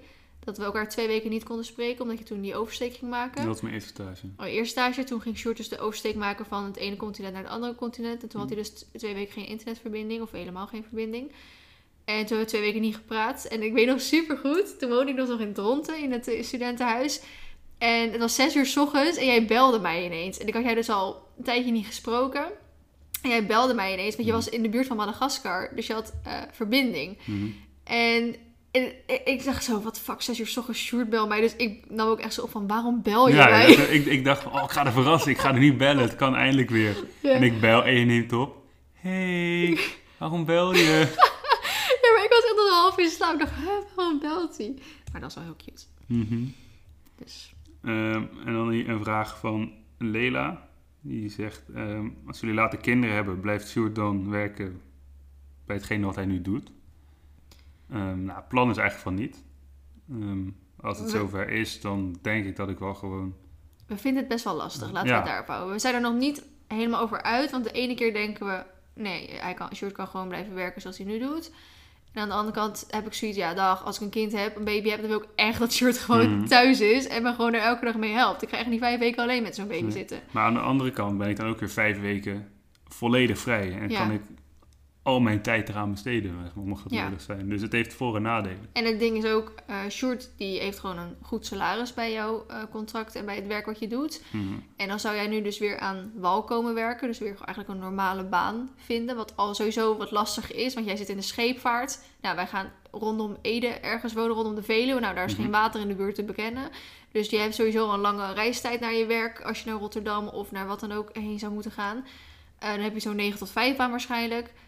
Uiteindelijk zien we elkaar dan waarschijnlijk minder. Maar je zal ook minder verdienen. Ja. En nu berekenen we onze hypotheek. We hebben ons uitgavenpatroon op wat jij verdient, wat ik verdien. Mhm. En het kan zomaar zijn dat als Sjoerd, weet ik wel, vijf jaar daar heeft gevaren en in één keer een baan aan wal neemt, dat hij gewoon bijna de helft misschien in salaris gewoon teruggaat. En dat is, de Sjoerd zegt ook wel eens van ja, eh Vlien, jij wel paard aan huis. eh. Ja, precies. Het, het geld moet ergens vandaan komen. ja, precies. Dus dat vinden we lastig. En we gaan natuurlijk hè, inderdaad straks een huis kopen samen met Sjoerd's ouders. Dus mochten we op een gegeven moment kinderen hebben, dan zullen zij er natuurlijk ook zijn om mij daarin te helpen en zo. En mijn moeder vindt natuurlijk ook, mijn ouders vinden het natuurlijk superleuk om mij te helpen. Maar goed, die wonen best wel ver weg. Dus die kunnen niet elke dag of elke week langskomen. Dus we hebben inderdaad wel, we hebben het er wel eens over. Van ja, aan de ene kant heb ik zoiets, ik wil super graag dat Sjoerd gewoon thuis is. Maar aan de andere kant is het ook alweer zo, als hij thuis is, dan is hij gewoon altijd thuis. Ja. En dan kan hij gewoon altijd zijn en alles doen en zo. Maar ja, aan de andere kant denk ik ook weer van ja, ik weet niet wat leuk voor mijn kind is als hij elke keer zijn vader niet vijf weken ziet. Het is wel weer heel leuk als vader dan thuis komt. Ja, dat wel. Want jouw vader heeft vroeger ook gevaren, toch? Hoe ervaarde jij dat dan? Nou, hij, nou, hij is al gestopt met varen voordat Siets en ik geboren werden. Oh, oké. Dus ik heb dat nooit meegemaakt. Maar hij was wel, toen ik jonger was, best wel veel weg voor zijn werk. Dat hij Mm. dan eh, een week in het buitenland zat bijvoorbeeld. Maar dat heb ik nooit vervelend gevonden. Vaak Mm. kwam hij dan terug en nam die cadeautjes mee. Dus dat vond ik eigenlijk hartstikke leuk. Mijn zus die spaarde, zeg maar, poppen met al een klederdracht, zeg maar. Dus dan Mhm. nam hij in ieder land waar hij was, nam hij dan zo'n pop mee. Cute. Dus dat echt zo'n kast helemaal vol met Zweden en India en echt van overal in de wereld. Dus Mhm. dat was eigenlijk best wel, best wel leuk en Mhm. spannend ook al. Ja. Maar het lijkt me echt heel lastig om in mijn eentje, zeg maar, een baby. Nee, Oh, en zeker omdat ik ook nog paarden heb, zeg maar. En we dan straks op een boerderijachtig iets wonen, waar op zich dan natuurlijk wel je ouders ook zijn. Maar dat lijkt me zeg maar het lastigste. Want ja, ik heb ook nog twee paarden Mhm. En een baby. Als het er dan niet meer zijn. Als er meer zijn. En dat, dat, dat, dat, dat, dat zit me meer tegen. Want ik heb een, eh, beste vriendin die ook alleenstaand moeder is geworden. En ik denk, ja, als zij het kan, wat ze supergoed heeft gedaan, weet je wel, dan kan ik dat ook. Maar ik heb meer zoiets, ja, ik heb die paarden. Ja. En ik wil niet mijn paarden verwaarlozen omdat ik een kind heb. Maar je hebt ook niet je kind verwaarden Nee. omdat je paarden hebt. Ik heb nu echt nog een punt van als ik een kind heb, dan, dan is nog steeds soort van mijn liefde voor paarden groter. Dan, ik ben echt oprecht bang dat, ik, dat mijn liefde voor mijn paarden groter is dan dat ik straks een kind heb. Maar ik weet eigenlijk wel zeker dat dat niet zo is. Als, straks dat, als ik echt zwanger ben en je krijgt dat kind, Mm. dan is volgens mij als het goed is de liefde voor je kind wel, groter dan voor je paarden. En daarom verkopen vaak mensen hun paarden dan ook. Nou, dat zou ik sowieso natuurlijk niet willen. Maar daar ben ik echt van nu bang voor. Van, dat ik mijn kind echt zo opzij schuif. Ik ga, naar mijn, ik ga paard rijden. Ga jij maar even een uur chillen. Slaappilletje erin. Ja. Ja. En hij ongestoord paard rijden. Precies. Kun je nog een paar eh, korte doen? Mhm. Iemand die vraagt, hoe verdelen jullie de kosten? dat vind ik leuk. In principe 50-50. Maar in praktijk In praktijk is het meer meer short. 65, 35 of zo. Nou, het komt meer... ehm, wij verdienen in principe evenveel. Ik, ik, ik verdien eigenlijk meer dan dat jij doet. Maar je geeft veel meer Ik uit. geef veel meer uit. En dat is de, als eerste omdat ik twee paarden heb om te onderhouden. En ik veel investeer in dan weer een nieuwe laptop, nieuwe camera, nieuwe dit en dat. En mijn impuls aankopen. En Sjoerd eigen... En, en ik een dure auto rij. Eh, ik rij een diesel, omdat ik natuurlijk 2000 eh, eh, kilo moet kunnen trekken voor mijn paardentrailer. Ik heb hem toen met financial lease gekocht. Dus ik had ook nog elke maand... Ik, ik gaf in ieder geval 1000 euro per maand uit aan mijn auto. Afbetaling, wegenbelasting, verzekering eh, en mijn brandstof. En onderhoud natuurlijk, omdat ik veel eh, kilometers rijd. Eh, ik gaf toen ik twee paarden had, nou, minimaal 500 euro per maand uit aan mijn paarden. Dan moest ik mijn deel van de huur nog betalen. Hm. En dan had ik dus nog alle andere dingen wat daarbij kwam. Boodschappen, eh, wedstrijdgeld, eh, kleding, weet ik het wat, wat daar natuurlijk allemaal nog bij komt. Dus mijn uitgavenpatroon is gewoon veel groter dan dat van Sjoerd. En Sjoerd heeft in principe niks, behalve zijn auto. En hij rijdt een veel goedkopere auto dan dat ik doe op de onderhoudskosten. Wegenbelasting is goedkoper. ja, wegenbelasting is goedkoper. En Sjoerd rijdt veel minder natuurlijk, omdat die auto elke keer vijf weken stilstaat. Ehm dan rijd ik er natuurlijk af en toe wel in, omdat het anders ook weer niet goed is voor de auto. Maar Sjoerd heeft gewoon veel minder kosten. Dus Sjoerd kan gewoon supergoed sparen en ik niet. En aan de ene kant voel ik me wel een soort van lullig van dat ik niet evenveel meebetaal als dat Sjoerd betaalt. Ja, want je woont er wel veel meer. Want ik, ik woon hier meer dan dat Sjoerd doet. Maar aan de andere kant, ja, als Sjoerd veel meer, nou niet veel meer verdient, maar veel meer overhoudt, laat ik het zo zeggen. Dan is het ook wel weer raar eigenlijk dat ik dan een soort van krom moet liggen. Nou, niet krom moet liggen natuurlijk, maar ja. Ja. Maar je kan, ook, je kan het ook beredeneren van... Jij verdient meer dan ik, maar omdat jij zoveel uitgeeft aan je hobby, moet ik meer. Ja, kijk, dat kan ook. Dus Maar in ieder geval, het is, daarom is Sjoerd perfect voor mij dat hij dit accepteert. ja, maar er zijn ook, ik bedoel, er zijn zat, zat gezinnen waar bijvoorbeeld alleen de, de vader werkt. Of Ja. alleen de moeder, Ja. komt ook wel voor. En nou ja, goed, dan betaalt één iemand eigenlijk alles. Ja, Ehm, Dus als je van elkaar houdt, dan accepteer je dat. maar goed, het is dus eh, op papier 50-50, maar in praktijk is het iets anders. Maar hoeveel, Ja. hoe het precies is, dat weet ik ook En niet. het, is, het ligt er gewoon heel erg aan als, als ik al andere rekeningen heb betaald. Ja, dan betaalt Sjoerd iets. En als ik een hoop geld heb binnengekregen door een samenwerking of net een evenement dat ik heb gedaan. Dan betaal ik weer gewoon iets groots of Hm. zo. Of ik heb je bijvoorbeeld een keer eh, een telefoon voor je verjaardag gegeven. Omdat je telefoon echt zwaar aan vervanging toen was. Weet je wel? Dus dan geef ik hem gewoon weer een wat duurder cadeautje. Als dat op dat, op dat moment uitkomt of zo. Dus probeer natuurlijk wel een beetje te compenseren. Maar... Volgens nog heb ik mijn verjaardagscadeau van afgelopen jaar niet gehad. Ja, maar... Oh ja, je wil je trailerrijbewijs. hè? Ja, dan moeten we nog steeds even Ja. weer regelen. En deze vind ik ook nog leuk. eh, van Demi Oosterbring. Die vraagt... Hoe vindt Sjoerd het als jij uitgaat terwijl hij weg is? En dat is eigenlijk best wel makkelijk, want Svee gaat eigenlijk nooit uit. dus ik eh, vind het wel best. Ik heb er helemaal geen tijd voor. ik ga wel eens uit. Ja, heel soms. Echt drie maar, keer in het jaar of zo. Maar wat vind je er dan van? Ik vertrouw je. Dus Ja. vind ik het niet erg. Nee. Ik vind het alleen maar leuk om te zien als jij het naar je zin hebt. Dat je er gewoon van maakt. Ja. Je moet niet te veel naar je zin krijgen zonder mij, maar je moet wel gewoon leuke dingen blijven doen. Ja. Dus nou ja, dat. Oké, nog één vraag. En de, iemand die vraagt van, wat vinden jullie van een groot leeftijdsverschil? 15 slechts 20 jaar. Nou ja, mijn ouders schelen 7 jaar. Mhm. Dus dat is op zich al een ja, redelijk verschil. Ja, mijn, maar dat is mij, dat, merk je verder helemaal Nee. nergens aan. En jouw ouders schelen nog meer. mijn ouders schelen eh 15 jaar, volgens Ja. mij. 15 of 16 jaar. Dus dat klinkt heel veel, maar voor mij is dat altijd normaal geweest. Eh, mijn, ouder, mijn moeder heeft mijn vader leren kennen toen ze 18 was. Dus dat was best wel groot. Ehm, zij op die leeftijd is het Op die leeftijd is het heel verschil. groot. Mijn, moeder, mijn vader heeft een eigen motorrijschool gehad voordat hij met pensioen ging. Dus mijn moeder die ging motorrijlessen nemen. Dus toen ja, was mijn vader natuurlijk haar instructeur. Ehm, nou, toen is, ik weet niet precies hoe dat dan was gegaan, maar toen is bij hun de vonk overgeslagen in ieder geval. Ehm, en wat wel een groot voordeel, nou voordeel, iets is mijn vader, ik zeg, mijn vader is 72, die ziet er niet uit als, iemand van 72. Hij gedraagt zich niet als iemand van 72.